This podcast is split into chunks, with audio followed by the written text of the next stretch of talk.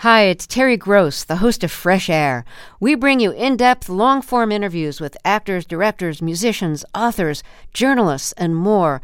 Listen to our Peabody Award winning Fresh Air podcast from WHYY and NPR. In the NOCO is supported by Blue Federal Credit Union, with locations from Denver to Cheyenne, helping members tap into the power of community. More information at bluefcu.com. You're listening to Colorado Edition on KUNC. I'm Jocelyn Mesa Miranda. It's Friday, July 15th. Thousands gathered in Boulder on Saturday to protest the Supreme Court's decision overturning Roe v. Wade. Moments of sadness, anger, and hope filled Boulder's Pearl Street Mall. KUNC's Robyn Vincent was there. We will raise our voices.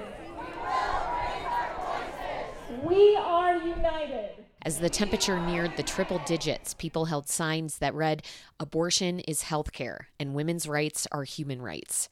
Democratic Congressman Joe Neguse, who represents Boulder and Fort Collins, addressed the crowd, looking ahead to the midterms. We are two senators away in the United States Senate from codifying Roe v. Wade. Not 10 years from now, not five years from now, six from now. Here in Colorado, Governor Jared Polis issued an executive order last week protecting abortion providers and out of state patients. Still, speakers warned these policies could change with different leadership. Robyn Vincent, KUNC.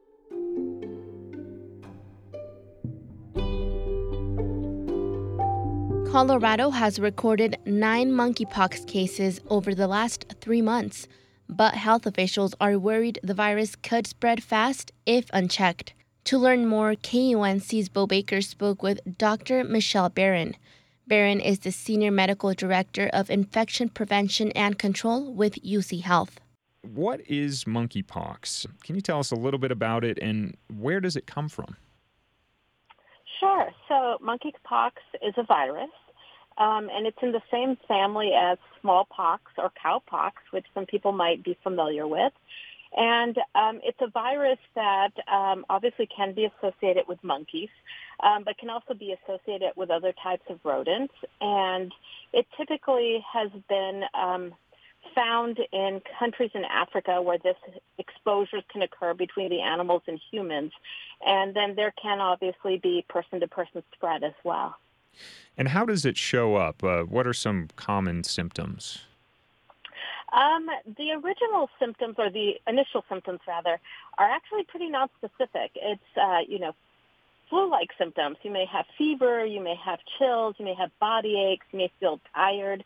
Um, and then you develop a very characteristic rash. And the rash, if uh, in the family of pox viruses, probably most people have seen somebody with chicken pox. So it sort of starts with these like fluid-filled raised lesions, and then they sometimes then can progress to where they have sort of a almost like a divot in the center of it and sometimes also look like potentially have like a black scar over it. And is this serious? Does this pose severe health risks? So there's different strains of this. The one that we're seeing currently that's spreading in the United States and Europe doesn't have that level of severe illness. It can still obviously cause some people problems, but um, it's more, I think, of sort of disconcerting because of the, the rash and the appearance of the rash. And should we be worried about widespread transmission? So the current epidemiology suggests that um, ongoing spread is probably more than we know.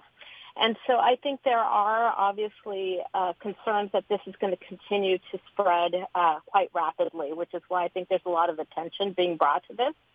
There is some unique properties of the current outbreak.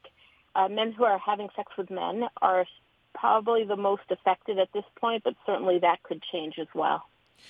Vaccines are available, but they're limited. Uh, what's the state supply look like, and, and who can get them? Yeah, so the state right now has been focusing their efforts on people that have been diagnosed and their direct contacts. So people that haven't become infected but likely will become infected because of the exposure. Um, I know they are working on that next phase to where individuals that are considered high risk for exposure will be offered the vaccine, and that is uh, hopefully going to be coming very soon. And beyond the vaccine, uh, for those that might be at more risk, what can you recommend as, as prevention or protection? I think probably awareness is the most important thing, is that um, these uh, rashes can sometimes look like other things. And so if you develop a rash, it's really important that you get it evaluated and potentially have testing for monkeypox if indicated. And then um, make sure that if there's others that might have been exposed to get access to vaccine. And there is testing accessible, pretty accessible out there? Yes, and so the testing is actually pretty simple. It's a swab with a standard cotton swab.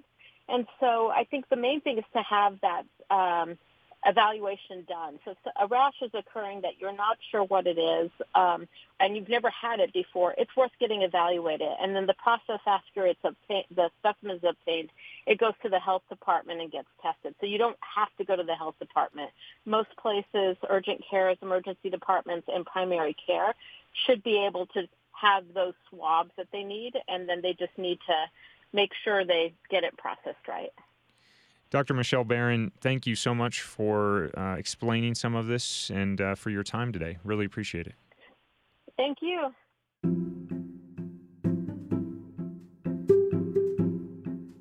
Every Tuesday, KUNC's Samantha Coetzee speaks with our colleagues over at the Colorado Sun about the local stories they're following.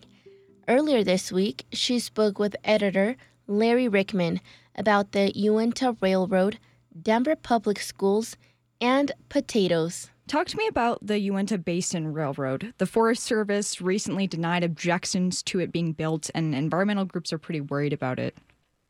Yeah, this is an interesting one. Reporter Jason Blevins has been following this battle over whether to allow train cars loaded with oil from Utah to connect with the national rail network.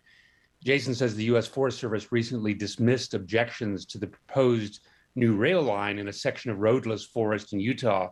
That was a final regulatory hurdle for the railroad's backers.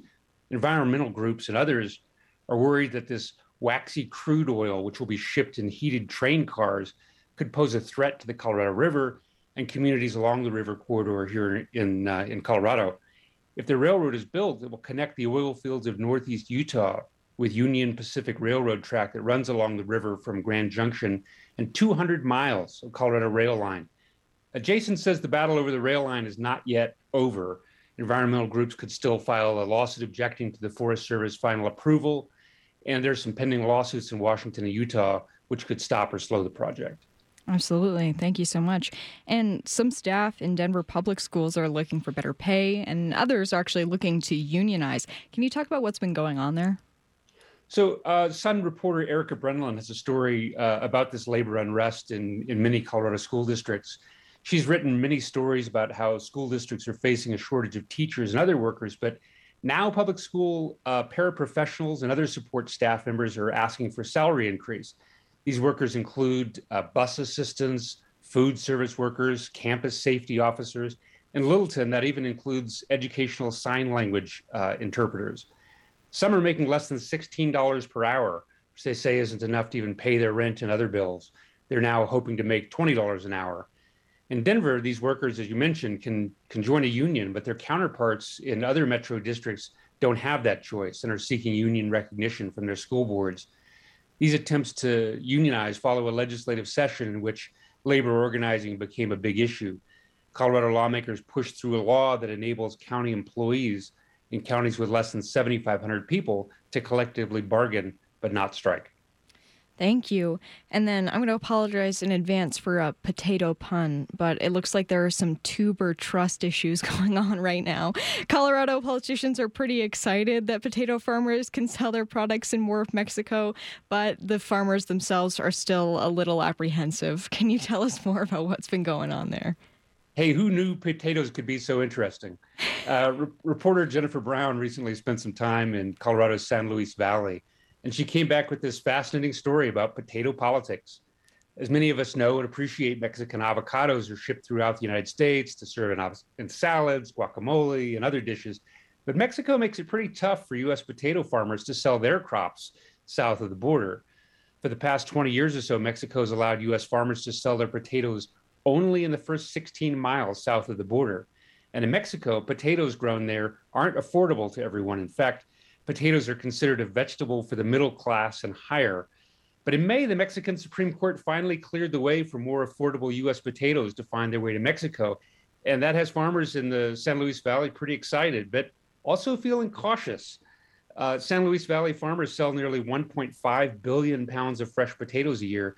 They think they could double that to help feed Mexico, but only if the current rules actually stick. And many of the Colorado farmers have kind of been down this road before, and they're not so sure that's going to happen.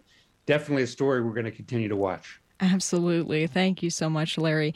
Larry Ryckman is editor for the Colorado Sun. Sun journalists join us every Tuesday and Thursday to talk about the big stories they're following. You can find more of that reporting at coloradosun.com and kunc.org. Larry, thank you so much. Thank you. See ya.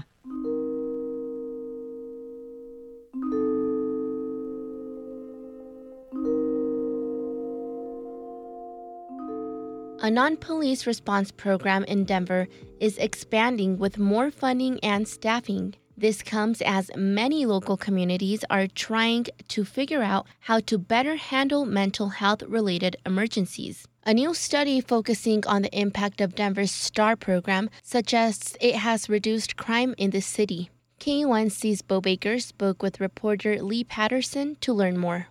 Leigh, how does the STAR program work?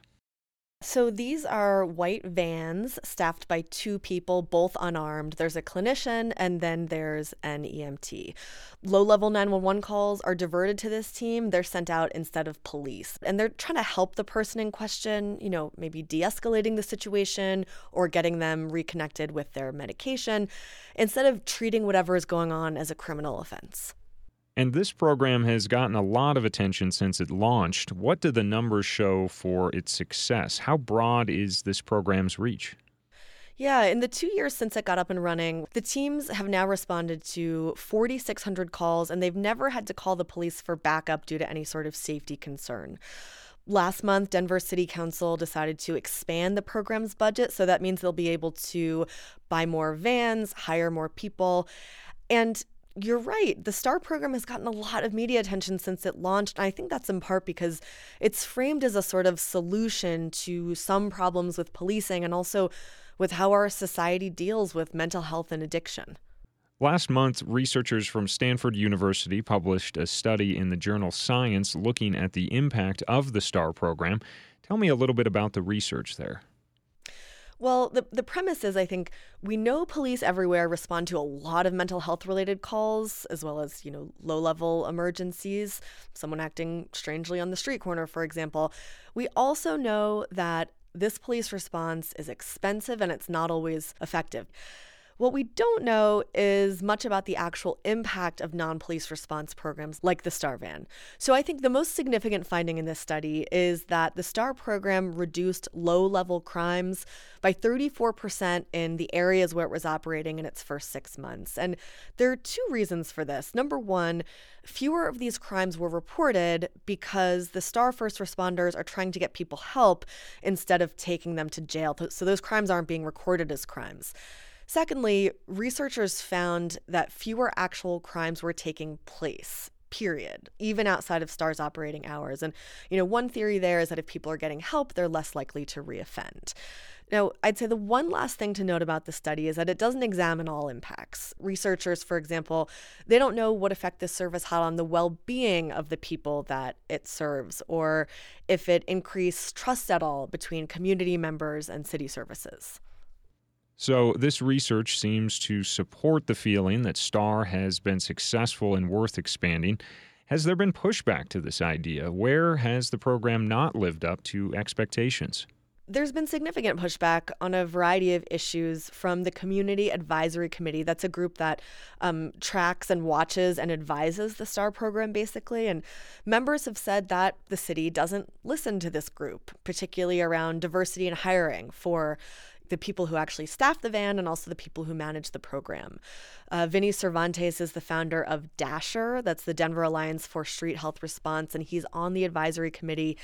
In an email to me, he said that, for example, there is some confusion and distrust in the STAR program because it sometimes works with um, a new city program called SET, which is the Street Enforcement Team. That's an unarmed unit that deals with issues related to homelessness. So there's some tension and some mistrust there. Cervantes in an email wrote, quote, that while STAR has been successful, it's still a far cry from what our organization and broader movements to confront police violence have envisioned, unquote. Interesting. Okay. Well, we know there's a number of response teams that exist for mental health calls. Some exist entirely within police departments, others combine police and clinicians, and then there are the less common non police response programs like STAR. Do any other Colorado communities have these programs in place? Yeah, the city of Aurora already has a similar one up and running. Um, Boulder is in talks to launch a pilot program, as is Arvada's fire department. So there are a few in the works and likely more coming down the road. KUNC's Leigh Paterson telling us about Denver's STAR program and other local efforts to better respond to mental health crises. Leigh, thanks for keeping us up to speed on all this. You're welcome.